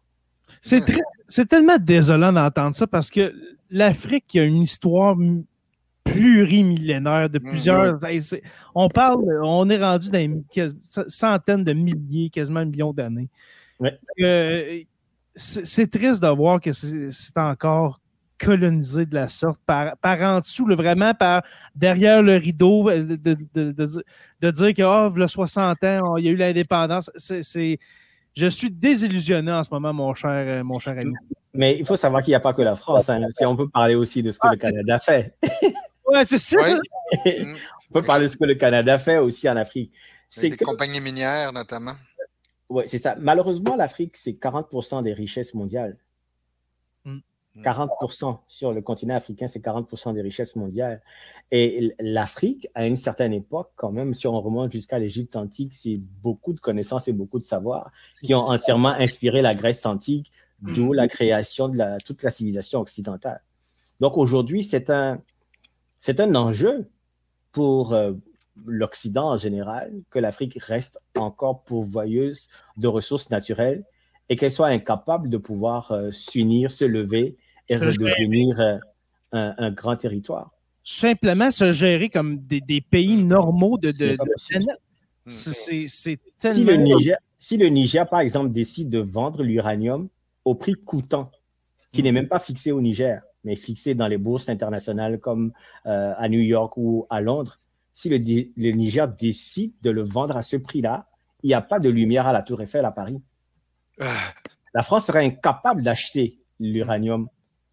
Donc, il faut qu'il y ait les guerres. Ils ont inventé le terrorisme dans le Sahel. Ils financent ces terroristes-là pour déstabiliser ces territoires et ils envoient les milices, les militaires, l'armée, pour aller contrôler les intérêts de ces entreprises-là qui exploitent l'uranium qui n'est pas sur leur territoire. Quand on parle de la milice Wagner, justement, qui est, qui est présente en Afrique depuis plusieurs années, est-ce que c'est justement pour déstabiliser Euh, les, les, euh, les gouvernements, est-ce qu'ils travaillent euh, en, en coopération avec euh, des pays comme la France ou c'est vraiment du côté non. russe ou non? C'est, euh... c'est absolument du côté russe. Ce que la ministre Wagner apporte, c'est un soutien à ces, à, à ces micro-États qui sont pris avec euh, euh, le, le terrorisme ouais. et qui veulent s'en débarrasser. Okay. Et ce que la ministre Wagner apporte, c'est que quand la France dit il y a des terroristes, on envoie la force licorne. Mm. Ils n'outillent pas les armées locales à lutter contre les djihadistes parce que c'est eux qui financent les djihadistes. Et moi, je le dis clairement comme ça, c'est eux qui les financent. Et donc, les armées sont là, ne peuvent pas aller acheter des armes ailleurs parce que le contrat postcolonial leur interdit. Mm. Et ils ne peuvent pas se battre sur, ils peuvent pas se battre contre des djihadistes qui sont sur le territoire et qui tuent leur population. Et donc, à un moment donné, quand il y a un coup d'État, parce que le chef de l'État qui est là et les gens au sein de l'armée sont fâchés de ce qu'ils n'arrivent pas à se désolidariser de la France, ben, la ministre Wagner entre en ligne de compte, dit « Nous, on vous fournit tout ce que vous voulez. » Mais c'est clair que ce n'est pas, pas des enfants de cœur aussi. Mais non, vraiment.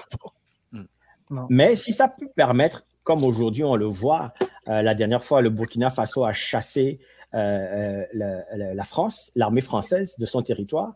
Et hier ou avant-hier, ils ont attaqué les zones avec les djihadistes avec beaucoup de succès. Ils ont reconquis leur territoire. Mais ils ont acheté les armes avec des Turcs, avec des Russes, avec des Chinois. Parce qu'ils ont les moyens d'acheter. Et soit l'argent est bloqué à la Banque de France, parce que le rapport avec le franc C F A, c'est que, OK, au, au Togo, on produit du coton. Le Canada veut acheter le coton. Mais le Canada ne peut pas payer directement le Togo. Le Canada va payer le coton en versant l'argent sur le compte du Togo à la Banque de France. Ensuite, le ministre de l'Économie et des Finances du Togo va écrire une lettre au directeur de la Banque française, au ministre de l'Économie de France, pour dire « je veux pouvoir accéder à cet argent sur le coton que j'ai vendu ». On lui dit « ah, pour garantir la convertibilité de l'argent que tu utilises, tu ne peux prendre que cinquante pour cent. Mais d'abord, qu'est-ce que tu veux faire avec ces cinquante pour cent ?» C'est tellement colonial, ça n'a pas de bon sens. On est en deux mille vingt-trois et c'est toujours oh, comme ça. Oui, on, j'ai vraiment l'impression d'entendre un récit d'il y a euh, justement deux cents, trois cents ans. Ça n'a aucun bon sens. Donc, vous comprenez que dans ces conditions-là, euh, effectivement, moi, par exemple, moi, j'arrive aux États-Unis, je, je cherche à, à m'installer pour retrouver un sens de vie. J'apprends ouais. qu'il y a un chemin Roxham. Je ne sais pas où est-ce que ça mène. Quelles sont les conditions? Combien de temps on va être arrêté? Mais je n'ai pas le choix. Où, où est-ce que vous avez entendu parler du chemin Roxham? Est-ce que c'est euh, sur, sur Internet? Est-ce que c'est euh, chez vous au Togo en arrivant en Amérique du Nord? Et... D'abord, d'abord, moi, j'ai fait un rêve où je traverse une frontière et il y a des, des gens habillés de blanc. Mm. Moi, quand je me réveille, je le raconte dans le livre, quand je me réveille, bon, c'est plein de rêves comme ça, je m'en fous, je, j'ai passé. Et puis, j'ai appris que quelqu'un que je connaissais au Togo a demandé l'asile. Il est arrivé à Montréal parce qu'il avait un visa pour Montréal, pour, pour le Canada. Et quand il est arrivé, il a demandé l'asile et il était logé au A M C A. Je le connaissais déjà au pays. Donc, quand lui et moi se reparle sur WhatsApp, c'est là qu'il me dit « Ah non, je suis logé au Y M C A, il y a plein de gens qui traversent un point de frontière entre le Canada et les États-Unis qui arrivent ici. Tu ne veux pas venir au Canada, les, aux États-Unis, l'asile, c'est compliqué, et cetera et cetera » Et quand je, je tape la recherche « Haïtien, entrée, Canada, États-Unis », là, je tombe sur les, les, les reportages de Radio-Canada et autres. Le premier lien, c'est ce qui paraît, Chemin Roxham. Et Chemin Roxham. Je vois le Chemin Roxham et je tombe sur les agents de la G R C qui étaient habillés de blanc. Mm-hmm. Moi, oh, je fais okay. le lien. Vous Moi, je fais le lien, j'ai dit... Eh ben, ça, avec... Et je prends mon sac, je m'en vais. Tout le monde m'a dit, non, ils vont t'arrêter, vous allez rester. J'ai dit, c'est pas grave. C'est là-bas que je vais. Et puis, okay. l'accueil que vous recevez, justement, là, vous avez, euh, est-ce que vous prenez un moyen de transport? Est-ce que vous louez un, un taxi? Un, mais, non, euh... autobus pour arriver jusqu'à Plattsburgh dans l'État de New York. Okay. Quand vous descendez de Plattsburgh, c'est vingt à vingt-cinq minutes de trajet en taxi jusqu'à la frontière. Okay. Mais quand on arrive, et, mm. et, et là, on arrive, on est prêt à être arrêté par la gendarmerie. Mm. Parce qu'on vous dit, ne faites pas un pas de plus. Si vous faites un pas de plus, vous rentrez de façon irrégulière sur le territoire du Canada. Je serai obligé de vous arrêter. Arrêtez-nous, s'il vous plaît. Mais nous, on va vers... Euh, vers la gendarmerie pour se faire arrêter, mais on nous traite quand même d'illégaux. Je pense que j'ai connu plus illégal que d'aller vers la police.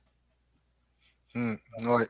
On va vers la police pour se faire arrêter, faire mmh. un background check, les empreintes. Si vous avez des pièces d'identité, on vérifie vos identités, tout et tout. Et à l'époque, il n'y avait pas de chemin structuré comme on a connu récemment.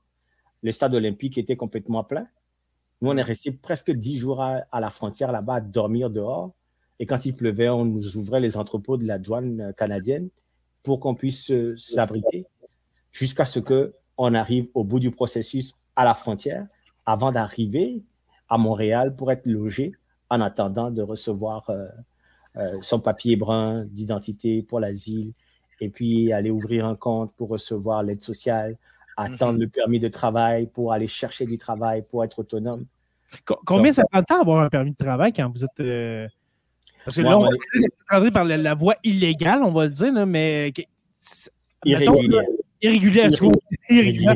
Mais le temps que vous passez le, le, le, la frontière par le chemin Roxham et puis que là, vous avez le papier pour, pour vous dire tu as le droit de travailler, ça a pris combien de temps? Presque six mois. Oui, là, là. Six mois. Six mois, ouais. C'est long. Mmh. Mais euh, c'est, c'est, c'est pas long. Aujourd'hui, c'est vingt-quatre mois, vingt-cinq, vingt-quatre à vingt-cinq mois. Ah, ouais. Oui. Okay. Et j'ai vraiment, j'ai, j'ai fait un coup de gueule plusieurs fois. J'ai dit, je ne peux pas comprendre que le document d'identi- d'identité qu'on nous donne, quand on, on est demandeur d'asile, il y a une photo d'identité dessus. Il y a un numéro unique d'identification. Et ça nous permet de se présenter à la police, d'aller ouvrir un compte en banque, d'aller à l'hôpital avec, mais ça ne nous permet pas de travailler. travailler. Ouais. C'est une absurdité. Mm. Alors que le permis de travail, il n'y a pas de photo. Qu'est-ce qui prouve plus notre identité qu'un document plastifié mm-hmm. avec notre photo d'identité, où il y a tous les numéros pour nous retrouver? Et je ne comprends pas pourquoi est-ce que Bah, à l'époque, moi, je ne connaissais pas le processus. Mais quand on arrive à des délais jusqu'à vingt-quatre mois, comment fait-on pour garder des gens dans la pauvreté, dans la misère, avec le bien-être social, alors qu'il suffit juste de dire, vous avez la possibilité avec ce document de photo-là d'aller chercher du travail? Bien, il arrive peut-être des drames comme celui de la semaine dernière à Akwesasne, où est-ce que les gens veulent retraverser vers les États-Unis et puis qu'il arrive des malheurs assez... Euh... Prisnel Richard, déjà en décembre dernier, mm. qui était totalement fatigué de la situation d'attente et qui a dit « Je retourne aux États-Unis ». Sa femme est passée, lui ouais. voulait passer, il a été pris dans une tempête, il est mort. Oui, en décembre oh, dernier, oui. Akwesasne, c'est mm. des, un par un, le, le monsieur Yordache, le Roumain, sa demande d'asile a été refusée. Son enfant est canadien. Mm. Et on, on dit « Ah, il nous faut euh, cinq cent mille… Euh, immigrants par an, vous avez le père d'un Canadien, mais il ne peut pas rester. C'est incroyable. Il ne peut pas rester. Il y a une absurdité des fois, mais après, on peut expliquer avec plein de lois, de oh, règlements, oui. de ceci et cela, mais et je ne comprends pas que vous avez à l'Assemblée nationale des députés qui se lèvent pour discuter des motions qui ne sont que des prises de position, des postures, mais ne travaillent pas concrètement à changer les choses, à mettre en place les éléments concrets qui permettent de gérer les situations. Mmh.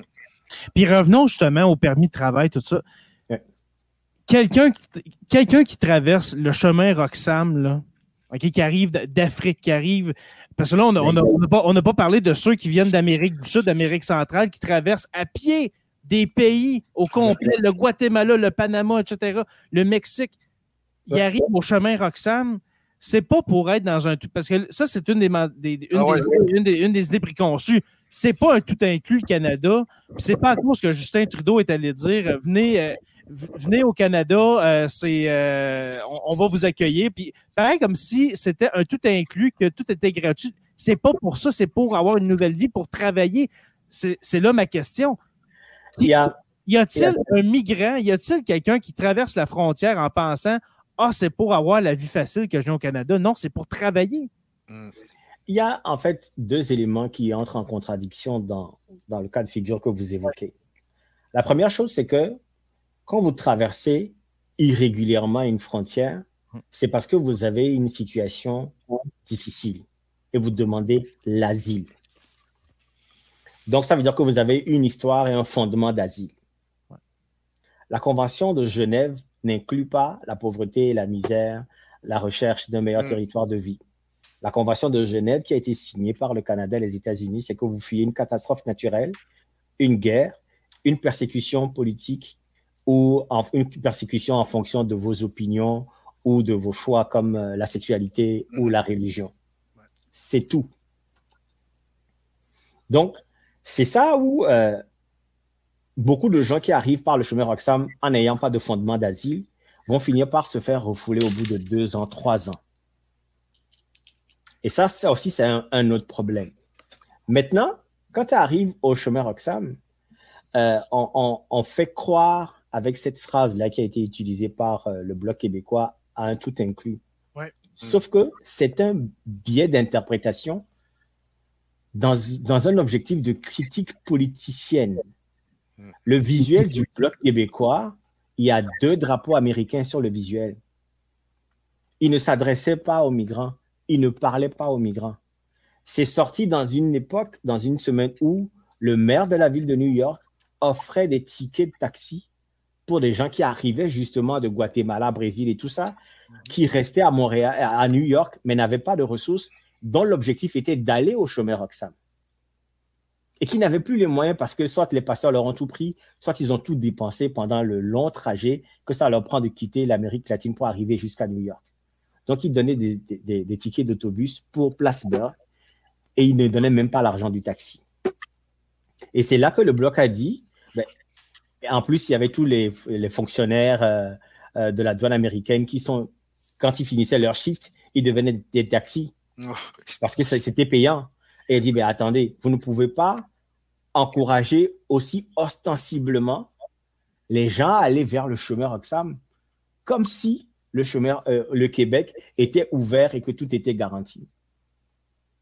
Et au lieu de dire, effectivement, on comprend, on a tapé sur le, le Bloc québécois, alors que moi, j'ai fait de la communication, il y a un drapeau américain, il ne s'adressait pas. Et puis, tout le monde le sait.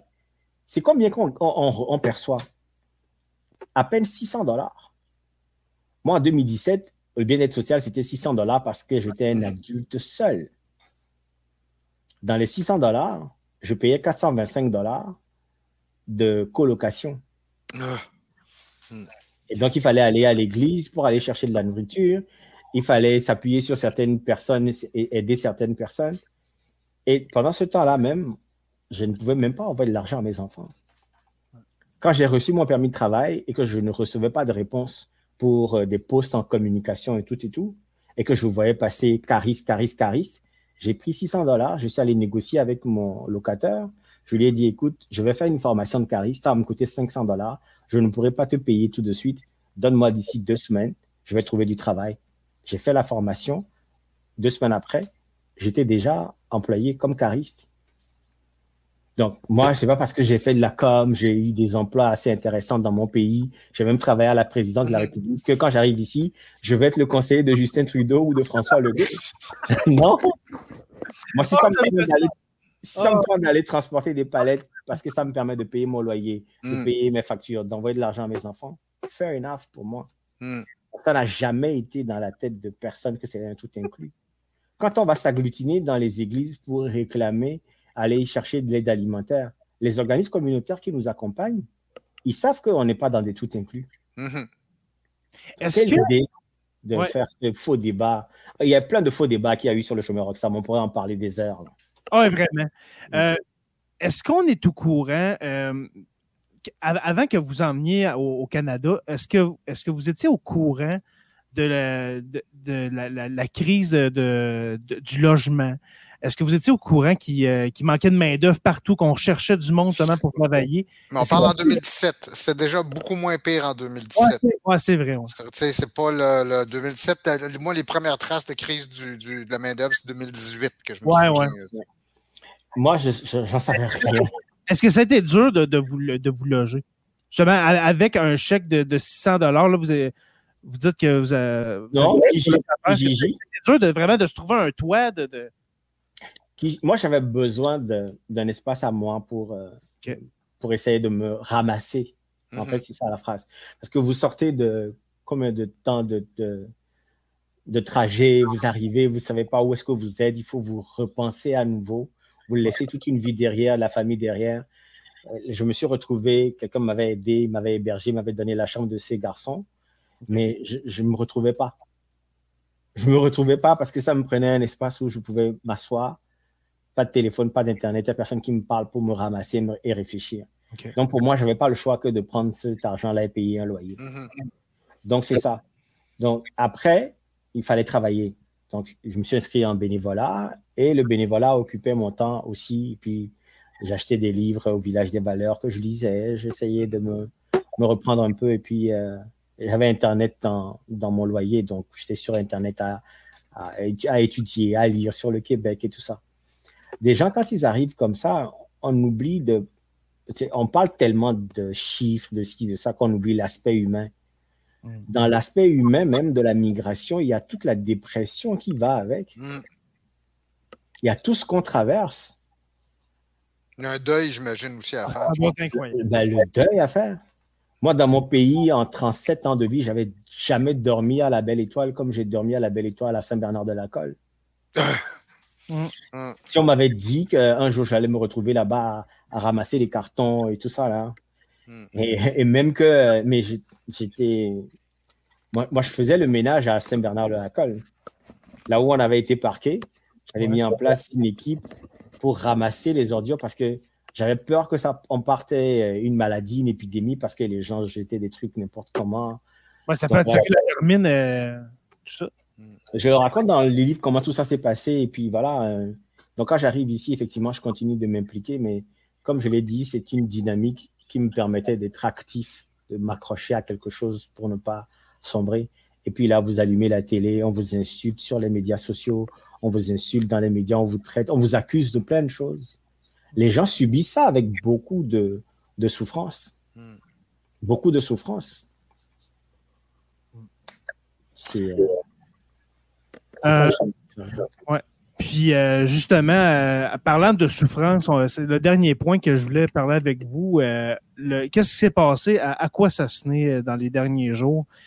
Euh, on va se le dire, c'est dû, euh, ben, en, dû en partie okay, euh, à la fermeture du chemin euh, Roxham.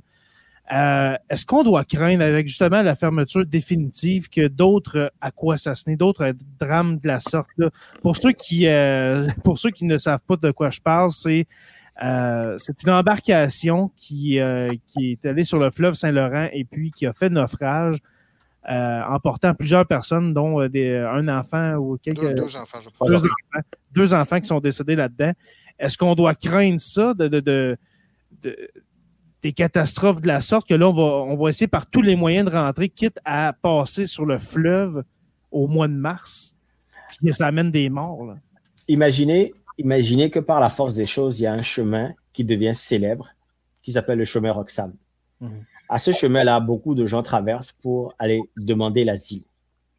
C'est structuré. Vous avez la G R C qui accueille, qui enregistre et qui permet à ces gens de rentrer dans le système. Mmh. On décide en deux mille vingt-deux, disons fin deux mille vingt-deux, début deux mille vingt-trois, de commencer à, à crier sur tous les toits qu'il faut absolument fermer ce chemin-là, mmh. en disant qu'en deux mille vingt-deux, il y en a eu quarante mille trop, c'est trop. Mais le quarante mille est un chiffre faux, en tout cas interprété faussement. En deux mille vingt, deux mille vingt et un, les deux années de pandémie, le chemin était fermé. Il n'y a personne qui ouvrait ses frontières de toutes les façons. C'est ça. Mais sept mille personnes seulement sont passées par là. Donc, c'est normal que quand on rouvre en deux mille vingt-deux, ben, le bouchon mm-hmm. permette à plus de gens d'arriver. Vous prenez sept mille plus quarante mille que vous divisez par trois, vous avez à peu près les quinze mille qui sont arrivés en deux mille dix-sept, deux mille dix-huit et deux mille dix-neuf. Et justement, on décide maintenant de dire « Ah, politiquement, c'est trop, euh, trop risqué, on va fermer le chemin », mais l'entente prévoit que quinze mille personnes viennent par les frontières ordinaires par an, mm. ce qui revient à peu près à la même chose. Exactement la même chose, ouais. Sauf que les migrants ne savent pas qu'ils peuvent aller demander cette entrée-là aux frontières, aux frontières ordinaires. Deux, on ne sait pas comment le critère de sélection se fait. Mmh. Trois, la, la, on a la possibilité, au lieu de l'obligation de les accueillir et de les, de les récupérer, on a la possibilité de les renvoyer. Mmh. Sachant que quand ils ont fini, jusqu'à arriver à, à Saint-Bernard-de-Lacolle, quand ils sont renvoyés, ils n'ont nulle part où rester aux États-Unis. Les villes de l'État de New York et les villages qui sont là-bas n'ont pas les structures pour les accueillir, n'ont pas les moyens parce que les Américains ne donneront jamais de subventions à des organismes pour donner à manger à des gens, à des migrants qui n'ont pas de statut dans leur pays. Déjà, les Haïtiens qui ont fait découvrir le chemin, ils avaient un statut temporaire qui leur a été mm-hmm. délivré par Obama. Donald Trump arrive, il dit, il n'en veut plus. Il vient des shit countries, il faut les chasser. Donc là, aujourd'hui, on décide, non, on va fermer parce qu'on ne veut pas de débat politique. Donc forcément, ce qui arrive, c'est que quand ces gens-là arrivent, ils n'ont pas à manger de l'autre côté de la frontière. Ils ont été refoulés euh, au niveau des frontières ordinaires. Ou soit on leur dit, le quota des quinze mille cette année est atteint, on ne peut plus laisser entrer personne. Ils vont faire quoi? Le Québec, c'est huit cent treize kilomètres de frontière avec les États-Unis. Le Canada, tout entier, si on inclut euh, l'Alaska, c'est cinq mille et quelques. On ne peut pas protéger. Les Américains, ils ont fermé le chemin, la, la, la frontière mexicaine avec des barbelés, avec des chiens, des, plein de trucs. Deux millions, deux millions de gens traversent encore chaque année qui, qui échappent au contrôle de la douane américaine. Donc là, nous, on parle de quinze mille par an et on crie, on se plaint et on laisse ces gens à la merci des passeurs, à la merci des gens qui sont capables de leur réclamer de l'argent pour les faire traverser. Est-ce que vous pensez que l'entente sur les tiers pays sûrs devrait être revue dans ce cas-là? D'abord, les États-Unis ne sont pas un pays sûr. C'est, c'est, c'est un peu, oui. Moi, c'est, moi, c'est à cause, à cause des, des États-Unis, de la circulation des armes à feu, que j'ai dit, je ne reste pas là-bas pour vivre et encore moins faire vivre mes enfants. Quand un gamin ou n'importe qui peut se lever, entrer dans une école et tirer sur tout le monde, moi, je ne peux pas, je peux pas quitter mon pays, faire venir mes enfants dans un pays où ils vont à l'école. Je ne sais pas si quelqu'un va leur tirer dessus parce qu'il a vu euh, Fortnite, je ne sais pas quelle espèce de jeu vidéo. Il y a quatre cents millions d'armes à feu qui circulent aux États-Unis pour trois cents millions d'habitants, avec une liberté constitutionnelle de l'utiliser. Il y a plus de, il y a plus d'armes à feu que, que, que d'être... d'habitants. Ouais. Que d'être humain. Donc, pour moi, les oh, États-Unis, déjà, ne sont pas un pays sûr. Parce que c'est quoi un pays sûr pour des gens qui cherchent un refuge? C'est un pays où ils ont la possibilité d'être accueillis. Vous avez déjà vu le financement de, de, des organismes communautaires aux États-Unis, comme on peut en trouver au Canada? On n'entend pas beaucoup parler, même, si on, même si on se targue d'être mais, le pays de la liberté. Mais si tu es malade, tu vas à l'hôpital, tu n'as pas d'assurance, tu vas crever. Exactement. Même si tu es un vrai citoyen euh, avec blanc, le tout... blanc américain, tu n'as pas d'argent, tu meurs. Exactement. Donc, ça, les États-Unis ne sont pas un pays sûr. Donc, moi, l'entente des tiers pays sûrs, je ne demande pas au Canada, je n'ai pas la prétention de faire ça, de dire accueillez tout le monde, ouvrez toutes les frontières. Mais quand les gens quand même font l'effort d'arriver, qui fuient quelque chose, même si ce n'est pas une catastrophe naturelle ou quoi que ce soit, et même si c'est la misère, ces gens-là, ce sont des vies humaines qui peuvent s'intégrer, travailler, devenir des citoyens. Et contribuer à, la, à cette société d'accueil-là. Et, et je trouve difficile que en deux mille vingt-deux, on dise qu'on a accueilli cent soixante-sept mille Ukrainiens à cause de la guerre, mais que quarante mille du chemin Roxham soit un problème pour la société canadienne. Un premier commentaire, merci, Mediaflux, qui est... Euh... qui est en France, il, qui disait, il est trois heures dix-huit, il y a quelques minutes, il est trois heures dix-huit en France. Eh bien, premièrement, bonne nuit, mon cher, j'espère que tu vas rester pour la fin de l'épisode. Euh, nous, au Québec, il est vingt et une heures vingt-deux, mon cher, ou ma chère. Euh, très bon commentaire ici, qui disait, pourquoi ne pas créer une sécurité sociale mondiale? Parce que là, on sait qu'avec les, les prochaines décennies qui s'en viennent, il va y avoir beaucoup de, de, de, de réfugiés climatiques, n'est-ce pas? Oui. Euh, est-ce qu'on devrait, que ce soit par l'ONU ou quelque chose, un, un organe, un organisme euh, quelconque, créer une espèce de sécurité sociale, de, de, de, de, de, d'aider la, la, la migration, pour, d'aider pour que ça se fasse dans, dans, dans l'ordre, et cetera. Est-ce qu'il y a une solution miracle à ça, hein, mon cher euh, Lovejoyce? Euh, c'est, c'est, c'est un beau projet d'avoir une... une, c'est une belle utopie. Oui. Maintenant, je pense qu'il faut que le monde actuel euh, s'effondre pour qu'il y ait un monde construit mm-hmm. avec des idées comme cela. Il faut une crise majeure, généralement. C'est peut-être déjà en cours avec la guerre mondiale qui est circonscrite sur le territoire de l'Ukraine en ce moment. Mm. Avec la dédollarisation, avec... Euh, la chute de l'hégémonie américaine et occidentale, l'OTAN et compagnie, peut-être qu'on va descendre de, de nos... On va, l'Occident va descendre de, de, de son piédestal pour euh, comprendre que, un, euh, la migration n'est pas une crise, c'est un comportement humain. Qui existe depuis toujours. Les Américains, les Français, les Occidentaux, les Européens, ils ne sont pas tous nés sur leur territoire. Ils ont quitté des non. territoires pour aller... d'ici et là. L'humain a toujours migré. L'humain a toujours migré. Depuis, depuis son... Ça, il faut que... Il faut que depuis son, son, son, son, son, son évolution, l'humain a migré partout sur Terre. Et il faut que l'Occident comprenne que sa responsabilité dans l'appauvrissement des pays du tiers-monde, des pays sous-développés, sa responsabilité est certaine. C'est eux qui font, sont allés faire les colonisations, l'impérialisme pour s'accaparer, s'accaparer du pétrole au Moyen-Orient, mmh. les richesses ici et là. C'est l'Occident qui a développé tout ça.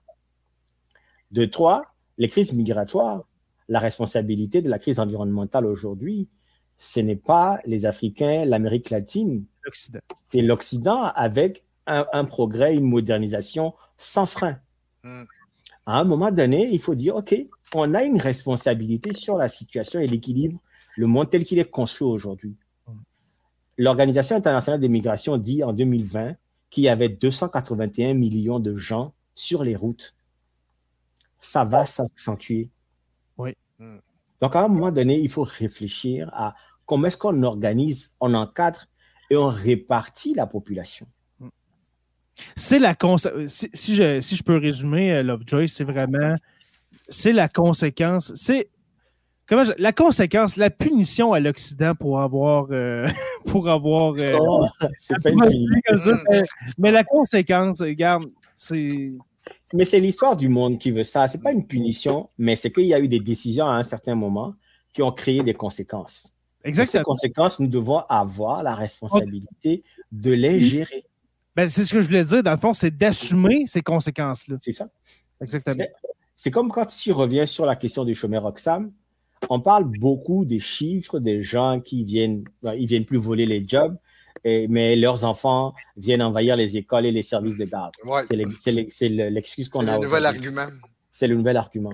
Mm. Au lieu de dire, OK, quand ils arrivent, où est-ce qu'on a besoin de gens? Où est-ce qu'on peut les placer? Les provinces canadiennes doivent pouvoir prendre un quota, négocier, Faites une rencontre des premiers ministres de toutes les provinces et dites, OK, ces gens-là arrivent, ils demandent l'asile. Pendant qu'on traite leur asile qui ne, qui n'est même pas garanti, où est-ce qu'on peut les mettre? Qui mmh. prend combien, et cetera. Ensuite, quand les gens arrivent, ils ne sont pas obligés de vivre dans les métropoles. Ça coûte trop cher même de vivre à Montréal. Moi, je vis à Longueuil depuis deux mille dix-sept. Donc, si on m'avait dit qu'il fallait que j'aille vivre, je ne sais pas où, sur la côte nord, est-ce que j'avais le choix? J'explique. Dans, dans une entrevue, j'ai dit, j'arrive au, euh, au Chemin Roxham, on me dit, euh, où est-ce que vous voulez rester, monsieur? J'ai dit, je vais aller au Québec parce que je suis francophone. Ah, le quota du Québec est atteint déjà. J'ai dit, il y a un village au Saskatchewan qui s'appelle Togo, en, en, emmenez-moi là-bas. Parce que je n'avais pas le choix. Mmh. Mmh. Moi, je cherchais une terre où je pouvais exister, travailler, vivre, exact. Survivre. Est-ce que je vais dire non, je vais être à Toronto, trouvez-moi un appartement dans une grande tour à Toronto parce que moi, je suis trop ceci. Jamais. Il n'y a personne qui traverse, qui arrive au Chemin Roxham ou qui migre, qui va exiger des choses. Mmh. Alors, nous avons des régions qui sont complètement dévitalisées parce qu'il n'y a pas de population ou que la population est vieillissante, donc il n'y a personne qui travaille, donc qui paye les taxes municipales et qui permettent de faire vivre les sociétés. Mais mmh. on dit non, il n'y a pas d'hôtel à Montréal, ferme-moi la frontière. Mmh. Ça ne marche pas, ça. Mmh. Ah, l'usine qui était à cinq cents mètres d'ici a été sauvée par des réfugiés afghans. Et ce qui arrive, c'est que maintenant, vous avez des villes de l'intérieur qui mmh. vont mettre des budgets pour faire de la publicité à Montréal pour dire « Venez vivre chez nous à Drummondville. Mmh. » Le prix d'une affiche, d'une affiche sur un panneau sur le pont Jacques-Cartier, vous savez combien de familles de migrants ça peut nourrir en termes d'aide sociale mmh. par mois? Je vous disais tantôt qu'une famille, c'est mille deux cents. Moi, une personne seule, c'est six cents dollars. Mmh. Si vous connaissez un peu la publicité, imaginez le prix d'afficher sur un panneau sur le pont Jacques-Cartier qu'il faut venir vivre à l'intérieur.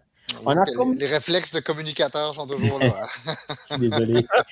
Mais c'est ça, je me demande comment on fait pour ne pas, en tant que société, en tant qu'espèce humaine, on ne peut pas me faire croire, moi, que l'espèce humaine est assez intelligente pour créer l'intelligence artificielle, mais ne c'est pas assez intelligente pour dire les gens arrivent, on ne peut pas les bloquer, on ne peut pas les empêcher, il faut encadrer leur migration. Mmh. Je ne peux pas croire ça. C'est un manque de volonté, mais il faut continuer à sensibiliser. Ça, et ça, je pense que ce genre de podcast aide à ça. Ça manque de vision et, on va se le dire, de volonté politique. Mmh. Mmh. Mon cher Lovejoyce Amavi, c'est un, c'était un plaisir de te recevoir ce Merci. soir sur la Terre des Hommes. Euh, je repartage une nouvelle fois ton ouvrage. Je n'ai pas choisi de partir, une histoire du chemin Roxham de Lovejoyce Amavi. Euh, pour être sur Amazon. Euh, sur Amazon. Amazon. Sur Amazon partout. Ouais. Est-ce qu'on peut, se, est-ce qu'il est disponible en librairie ou euh, seulement en librairie? Non, je l'ai, je l'ai. édité à compte d'auteur. Super. Mais ouais. c'est sur Amazon. Euh, il y a une version numérique aussi maintenant. Ouais. Parfait. Alors, sur Amazon, je n'ai pas choisi de partir. Une histoire du chemin Roxham de Lovejoyce Amavi. Allez acheter ça. Et puis, euh, je ne l'ai pas encore acheté, mais je vais le, l'ajouter. Ah, ouais, non, moi aussi. Moi, j'ai déjà dans mon panier. Je vais okay. la... D'accord, okay. Ouais, ben, je regardais les thèmes, les thèmes qui sont abordés dans le livre. Il n'y a pas juste l'histoire du chemin Roxham, il y a justement la géopolitique de l'Afrique, il y a, les, il y a plein de trucs comme ça qui sont abordés. Moi, ça ouais. m'intéresse beaucoup. Et d'ailleurs, j'aimerais ça peut-être qu'on se dise que on va faire une émission justement sur l'histoire et la géopolitique de l'Afrique. Ça, ça serait vraiment intéressant. Très intéressant. De la, de la colonisation, de la décolonisation aussi. On pourrait en parler longtemps. Sinon, j'ai, j'ai, euh, en deux mille vingt, au fort de la pandémie, j'avais lancé euh, un live Facebook que j'appelle Apéro Conversation. J'ai travaillé sur plusieurs thèmes, sur plusieurs sujets. C'est sur YouTube. Allez regarder s'il y a un thème qui vous intéresse. Si vous voulez qu'on parle, vous m'invitez. Et puis, comment comment tu appelles ça? Je m'excuse. Apéro Conversation. Okay. Sur, sur ta page Facebook. Il euh, y a une page Facebook de ça et puis il y a un compte YouTube euh, avec quelques vidéos. Parce que le, la partie de l'épisode, parce qu'on a, on a parlé moitié euh, géopolitique africaine et puis euh, le chemin Roxham, mais je veux vraiment, euh, Lovejoyce, si, je, si, je, si tu me permets de te tutoyer maintenant. Yes. Yes. Ça fait une heure et demie qu'on se Bien sûr, il n'y a pas de souci. De continuer cette conversation-là sur la géopolitique et l'histoire africaine, ça serait tellement, mais tellement intéressant. Mm-hmm. Euh, Je, je, je te dis pas que dans deux jours, je, je, je, je, je vais te contacter pour dire « Hey, Lovejoyce, on fait ça dans, euh, la semaine prochaine. Euh, » Mais dans les prochains mois, absolument, on, je vais te recontacter, mon ami. Euh, on a des commentaires. Steve Werner qui dit « Vraiment cool, les gars, comme sujet. » euh, Steve Werner encore qui dit « Faudrait peut-être considérer des, euh, demander l'aide de M. Amavi pour ses talents de communication pour promoter Sur la Terre des Hommes podcast. Pourquoi pas, mon frère? On, on en reparle. Je coûte un peu cher maintenant que je suis devenu une vedette. Je pense à tout le monde en parle, mais ouais, euh, on va s'arranger. Encore merci beaucoup, mon cher. Merci, merci à tous les abonnés qui, euh, qui étaient là. Il y en a qui sont, euh, euh, qui sont venus pendant le live. Il y en a qui sont... Euh, qui sont restés. Alors, merci. Et puis, je ne sais pas si je peux lancer un appel. Demain, c'est la, la journée des droits des réfugiés qui est célébrée au Canada. Donc, je vais participer à, à, à une discussion. Euh, je vais même prendre la parole demain à, entre dix-sept heures et dix-neuf heures. Euh, S'il y en a qui sont à Montréal qui veulent venir, euh, c'est au Centre Saint-Jacques. C'est la célébration de la journée des droits des réfugiés, mais ça va être nécessairement... Euh, Sur, euh, sur euh, YouTube et sur Facebook. En tout cas, je vais partager le, le live sur, euh, sur ma page Facebook. Mmh. Merci ah, vraiment pour… Euh, pour ah, c'était euh, vraiment, c'était vraiment cool. Mmh. Encore merci. Ouais, et puis, très là, agréable. Pour, pour ne pas euh, briser l'espace-temps du podcast, quand on parle de demain, eh bien, c'est vraiment le quatre, euh, quatre oui. avril. Parce que là, je, je vais publier le, le, l'épisode en podcast après notre conversation. Mais okay. On parle quatre avril à Montréal. Euh, quel coin, quelle rue? Centre, Centre Saint-Jacques. Centre Saint-Jacques, ok. Je pense que c'est sur Sainte-Catherine, mais c'est... Sainte-Catherine. Alors, entre... Centre Saint-Jacques, puis... Euh... Parfait. Entre dix-sept et dix-neuf heures, euh, Lovejoyce Amavi va être là. Euh, merci encore, mon cher. Et puis, ce n'est pas euh, la, la dernière fois qu'on se parle, mon cher ami, je crois. D'accord. Okay. Merci. merci. Merci, au revoir merci. à toutes et à tous. À... Au revoir. Merci. Avant de partir, avant de partir, juste remercier tous les abonnés de suivre Sur la Terre des Hommes en podcast. On est disponible sur Apple Podcasts, Spotify, Google Podcasts et YouTube au Sur la Terre, euh, Sur la Terre des Hommes podcast. Merci à nos patrons, les curieux, stagiaires, historiens, érudits et nos deux orateurs, euh, Construction avec un S Rivard de Rwanda et puis le miel Habitémis. Pour rejoindre les membres Patreon, c'est très facile, le patreon.com barre oblique SLTDH. Je vous invite à rejoindre la page Facebook Sur la Terre des Hommes podcast et puis Sur la Terre des Hommes, la communauté, pour venir discuter avec nous. Sur la Terre des Hommes est une présentation des éditions Derniers Mots. N'oubliez pas qu'à tous les jours, nous écrivons l'histoire et on se revoit dans deux jours pour un autre, une autre page d'histoire de Sur la Terre des Hommes.